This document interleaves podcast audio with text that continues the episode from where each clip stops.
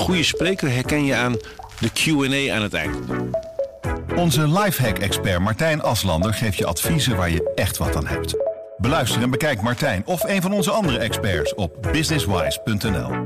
Businesswise, het nieuwe platform voor iedereen met ambitie. Dit is de AD Nieuws Update met Manuel Venderbos. Drinkwaterbedrijven maken zich grote zorgen over de kwaliteit van ons drinkwater. Door het boren naar aardwarmte kan het water vervuild worden. Jelle Hannema is eh, directeur van drinkwaterbedrijf Vitens. Hoe kan het nou dat het eh, boren naar aardwarmte drinkwater kan vervuilen? Nou ja, uh, wij zien daar grote risico's. Het is namelijk zo dat warme water wordt, op een, wordt gewonnen op een behoorlijke diepte. Uh, zeg maar op een paar kilometer. Daar wordt warm water, warm water wordt daar omhoog gepompt uh, voor verwarming van huizen of uh, kassen. Mm -hmm. En daarboven liggen de grondwatervoorraden waar wij drinkwater van maken. En nu zijn er twee risico's. Eén, uit die ondergrond komen allemaal stoffen mee die chemisch zeer kwalijk zijn voor de kwaliteit van het water. En twee, uh, om die buizen voor geothermie, om die corrosievrij uh, te houden, worden er ook allerlei agressieve middelen uh, gebruikt, die ook in ons water kunnen komen. En als dat een keer fout gaat, dan hebben we een probleem. Ja. Want dan kunnen we dat water niet meer gebruiken voor de drinkwatervoorziening. En daarom maken wij ons zoveel zorgen. Uh, dat klinkt ook inderdaad als een risico. Aan de andere kant, het ministerie van Economische Zaken dat die boorvergunningen uitgeeft, ziet eigenlijk helemaal geen reden tot zorg. Waarom hebben zij het mis? Wij verbazen ons over die opsporingsvergunning, want dat doen ze midden in de bestaande waterwingebieden. Nou, er ligt een duidelijke afspraak uh, in, vastgelegd in een nota, een rijksnota, om dat niet te doen, om dat gescheiden te houden. Dus uh, dat, is, uh, dat is heel bijzonder. Ja, en waarom, waarom hebben zij dat mis? wij zien vooral de gevolgen van wat er aan de hand is als er wat fout gaat. Dus je hebt kans dat er iets fout gaat. En wat is het effect als er wat fout gaat? En wij kijken vooral naar die effectkant. En wij denken dat in de geothermie sector en het ministerie daar erg niet mee omgaat onder druk van de noodzaak om geothermie verder te ontwikkelen. Ja, want aan de andere kant, die aardwarmte is natuurlijk ook weer een goede zaak.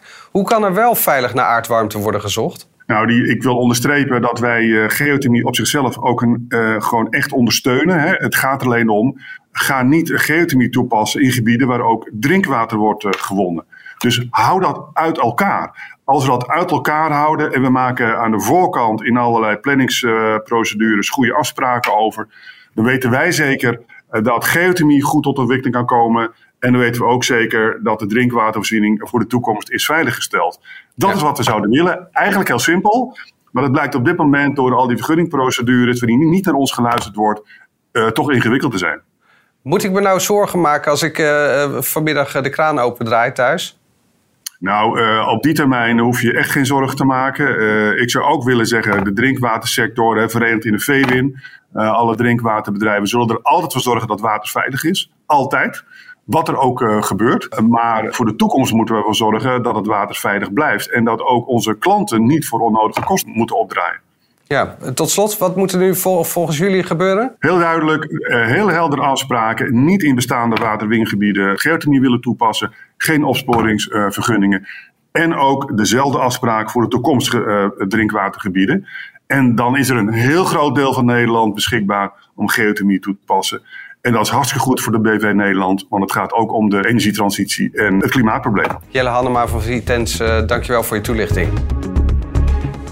De Tweede Kamer heeft gisteren tot laat in de avond gedebatteerd over de aangescherpte coronamaatregelen en de boostervaccinatiecampagne. Eén ding werd duidelijk: amateursport toch toestaan na vijf uur is op dit moment echt geen optie. We hebben nu een uh, pakket maatregelen wat echt noodzakelijk is om uh, de reductie tot stand te brengen. De sport gaat om een hele grote sector. Ook als het alleen voor jongeren zou doen. Uh, dat betekent dat er weer grotere groepen gaan uh, bewegen naar avonduren. Kinderen, ook ouders die brengen en halen. Sporten binnen, sporten in grote groepen buiten. Dat zijn heel veel bewegingen en contacten. Ik ben daar echt op tegen. Tobias ten Hartog is onze parlementair verslaggever. Tobias, uh, was het antwoord van Rutte genoeg om de Tweede Kamer te overtuigen? Ja, eigenlijk wel. Er werd wel uh, gevraagd om wat, uh, wat coulance voor sporten s'avonds. En dan met name voor kinderen wellicht. Ehm, ook omdat er natuurlijk al wordt gekeken naar wat is de welzijnswinst van kunnen sporten s'avonds. Mensen voelen zich prettiger en gezonder als ze dat wel kunnen. En kinderen ook. dus daar is wel een balletje over opgegooid door de Kamer. Maar niet met het gestrekte been hoor. Dus toen Rutte zei, nee jongens, het, is, het kan nu echt niet. En we hebben heel erg goed geluisterd naar het OMT, die dit ook heeft geadviseerd. En we zijn dicht bij dat advies gebleven. Ja, toen was de kous eigenlijk al wel, wel een beetje af. Dan de scholen. Het OMT suggereerde in het laatste advies al om de kerstvakantie een week eerder te laten starten.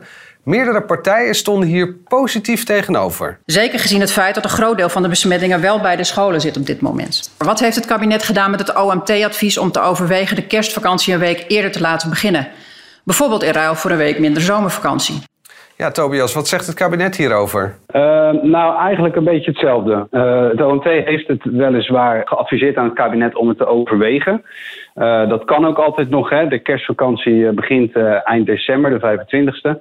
De volgende corona-persconferentie, of in ieder geval het, het, moment dat het kabinet kan beslissen om maatregelen te verlengen of af te schalen, staat nu gepland voor 14 december. Je kan in principe dus nog besluiten om ja, de kerstvakantie een weekje te verlengen door een week eerder te starten. Maar het kabinet voelt er eigenlijk niet voor. Uh, ze hebben gezien dat in die eerste schoolsluiting enorme leerachterstanden teweeg heeft gebracht. Heel veel sociale problemen ook. Dus ze hebben nu wel duidelijk gemaakt, nou dat is niet wat wij willen.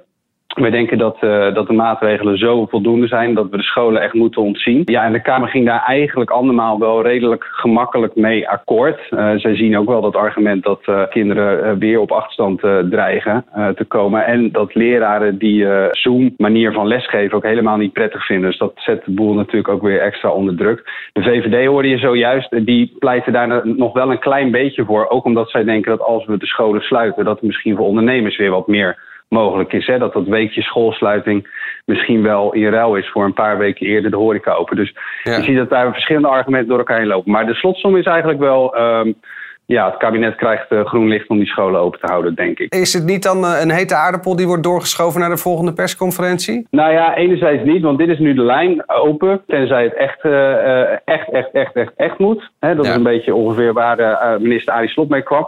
Het lastige is natuurlijk wel dat als je het besluit op 14 december, ja, dan zit je er heel kort op. Dus dat, dat komt dan natuurlijk weer paniekerig over. Scholen kunnen zich dan, ja, kunnen daar amper op anticiperen. Uh, dus dat er nu niet voor wordt gekozen, ja, dat verraadt eigenlijk al wel een klein beetje dat er ook niet voor gekozen gaat worden, tenzij het echt ja, paniek is. Ja, uh, namens alle ouders uh, bedankt. de Kamer heeft flinke kritiek op de trage boostercampagne. Wat is de verklaring van het kabinet hiervoor?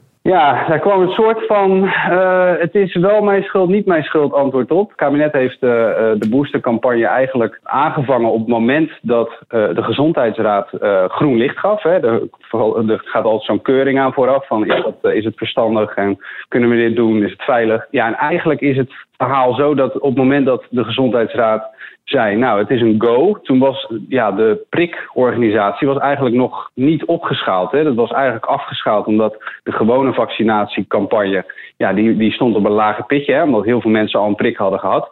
En het kabinet is eigenlijk te laat begonnen om klaar te zijn voor het moment uh, dat, dat de Gezondheidsraad uh, uh, groen licht gaf. Zoveel wilde minister De Jonge nog wel erkennen, maar heel veel verzachtende omstandigheden. Het is moeilijk om zo'n organisatie opnieuw uh, van, uh, van 0 naar 100 te laten gaan. We hadden misschien eerder van de Gezondheidsraad uh, groen licht willen krijgen. Dat wordt ook geëvalueerd. Is dat niet te langzaam gegaan? Is dat niet te traag gekomen? Ja, je ziet daarin wel een soort van hand in eigen boezem, maar niet helemaal volwaardig hoor. Ja. En, en hoe staat het met de discussie rondom 2G? Is dat nog ter, ter sprake gekomen? 2G is eigenlijk nauwelijks ter sprake gekomen. En dat, ja, dat is toch wel. Kijk, het sluimert op de achtergrond. Hè. Er liggen nu vier, vijf wetsvoorstellen over de uitbreiding van 3G. Uh, en uh, de invoering van 2G, die liggen bij de Tweede Kamer. Die zijn nu hard die wettekst aan het. En dat is ingewikkelde tekst ook. Uh, dus dat moet echt wel goed, goed bestudeerd worden. de Kamer wil daar ook niet zoveel haast mee maken als het kabinet aanvankelijk wilde. Dus daar gaat nog wel debat over komen. Dat is volgende week. En je zag dat. Het was eigenlijk een beetje de olifant in de Kamer. de Tweede Kamer gisteravond. Want ja, het is een heel gevoelig onderwerp. Partijen zijn er zeker niet uitgesproken uh, uh, voor. Uh, sommigen zijn er wel uitgesproken tegen. dus je merkt dat er wat ongemak zit en ja, dat die discussie eigenlijk met een, een weekje geparkeerd is. Ja. tot slot, is er iets bekend over een lange termijn strategie van het kabinet? Er waren wel veel partijen die daarom vroegen gisteravond. Uh, en da daar zit ook wel gelijk ja, een beetje het ongemakkelijke. Dan blijft het bij die vraag. Dan is het, uh, we willen graag visie voor de lange termijn. Dit gejojo hè, van wel maatregelen, minder maatregelen, hele strenge maatregelen. Dat heen en weer is de Kamer eigenlijk zat, hè, zoals in heel Nederland dat natuurlijk zat is. Het kabinet stelt zich steeds op het standpunt, ja jongens, we doen wat nodig is en niet meer. En we kunnen het helaas niet voorspellen, maar ja, de Kamer wil toch eigenlijk wel voor de lange termijn wat meer uh, visie. Ook om voorspelbaarder te zijn naar de uh, maatschappij. Maar tegelijkertijd, ja, je ziet dat partijen die vragen daar vervolgens om. Kom met een plan, maar ja, zelf hebben ze ook niet bijster veel ideeën. Minister Hugo de Jonge heeft wel uh, beloofd dat hij over twee weken met zo'n middellange termijn visie komt. En dan wil hij eigenlijk een beetje uitrollen wat tot tot en met maart de plannen zijn. Daar zal dan ook in worden betrokken, moeten we die crisisorganisatie, die prikorganisatie bijvoorbeeld, uh, niet uh, anders op, op poten zetten, zodat we sneller kunnen schakelen als er uh, in de toekomst wat nodig is. Maar ja, het is allemaal nog wel heel erg in het potlood en nog niet zo heel veel duidelijk. Politiek verslaggever Tobias Den Hartog, dankjewel voor je uitleg. Doordat er te veel schade wordt gereden met gehuurde of geleende voertuigen, wordt het te duur om een voertuig goed te verzekeren. Verzekeringsexpert Aon start daarom nu met een proef waarbij niet de auto, maar de bestuurder wordt verzekerd. Evert Jeem van der Meer is uh, risicoadviseur bij Aon. Hoe komt het nou dat uh, de huidige, het huidige verzekeringsmodel zoals we het nu hebben, dat dat niet meer werkt? Dat valt terug te voeren op uh, een aantal jaren geleden dat de Nederlandse bank al ingreep omdat verzekeraars te weinig winst maakten. dat zie je nu ook bij, bij platforms. We hebben als E.ON, als wereldwijde speler, hebben wij internationaal een analyse gemaakt van data. Ja, en dat blijkt dat ja, platforms gewoon lastig te verzekeren zijn. De premies gaan omhoog, eigen risico's gaan omhoog. Dus uiteindelijk um, ja, wordt het gewoon heel lastig om, om deze vorm van mobiliteit te verzekeren. Ja, maar je hebt het over platforms, dus het gaat eigenlijk alleen maar over uh, geleende of gehuurde voertuigen. Ja, uh, het strekt zich nog iets verder uit, daar heb je gelijk in. Uh, wat, wat we ook hebben meegenomen zijn de commerciële verhuurbedrijven. Die kampen ook met een slechte verhouding tussen premie en schade. Waardoor dus niemand eigenlijk geld verdient. Uh, dus daar moet je ook een halt toe roepen, denk ik. En hoe zit het dan met de, de gewone autoverzekering? Ja, dat, wat, ik, wat ik zeg, de Nederlandse bank heeft ingegrepen. Uh, dus uiteindelijk zijn de uh, verzekeringspremies op, op auto's zijn enorm gestegen de afgelopen vier jaar. En dat zie je dus nu ook terugkomen uh, bij, bij de platforms. En uh, als deze proef slaagt en een verzekering gaat over van voertuig naar persoon, wordt het dan voor bestuurders duurder? Ja, dat is een, uh, dat is een goede. Kijk, um, op dit moment zit de verzekering natuurlijk bij de platforms, bij de, bij de verhuurbedrijven. Die premie is hoog. Uiteindelijk willen we hem koppelen aan de individuele bestuurder die ook verantwoordelijk is voor de schade. dus dan heb je nog twee momenten dat je een verzekering moet afsluiten. Bij het platform en bij de bestuurder. Nou verwachten we dat het platform zijn premie naar beneden gaat. En uiteindelijk bij de bestuurder een verzekeringspremie, als er veel collectiviteit is, veel mensen uh, deelnemen, dat daar een lage premie ontstaat, heb je ook zelf in de hand. Hè? Hetzelfde als met no claim op je auto. Je kan je eigen risicoprofiel opbouwen. En als je goed, uh, goed rijgedrag en veilig rijgedrag vertoont, gaat je premie naar beneden. Ja, dus als ik het goed samenvat, als ik heel lang schadevrij rij, dan heb ik voordeel. Ja, dat is nu bij de autoverzekering ook. Uh, dus dan is je maximaal no claim 70 of 80 procent. En als je dat uh, laat zien uh, op je rijbewijs, hè, dus je hebt een goed en veilig schadegedrag, dan gaat je premie naar beneden. En dan is je transactie per keer wordt dan steeds lager. En hoe gaat de proef er precies uitzien? Ja, we starten met, uh, met, met eigenlijk uh, heel veel interviews en het analyseren van data. Uh, we zijn in gesprek met, met diverse partijen, waarbij we ook vragen om, om data en dan die koppelen uiteindelijk aan, aan claimsdata die we al hebben. Dan uiteindelijk willen we drie maanden gaan starten. Of drie maanden zou de, zou de termijn zijn. Maar het wordt natuurlijk nu slecht weer, dus dan, dan wordt er minder op de fiets gereden en minder op de scooter.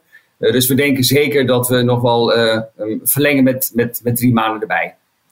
Evert Jeen van der Meer van E.ON, uh, dankjewel voor je uitleg. Mocht je nou mee willen doen als proefpersoon, dan kun je je aanmelden via eon.com.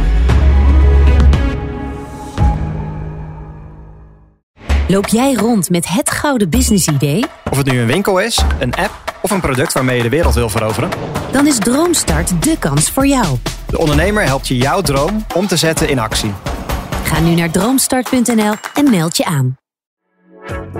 Mensen luisteren niet naar wat je zegt, maar kopiëren wat je doet. Onze vitaliteitsexpert Martin Hersman helpt je te focussen op wat echt belangrijk is. Beluister en bekijk Martin of een van onze andere experts op businesswise.nl. Businesswise, het nieuwe platform voor iedereen met ambitie.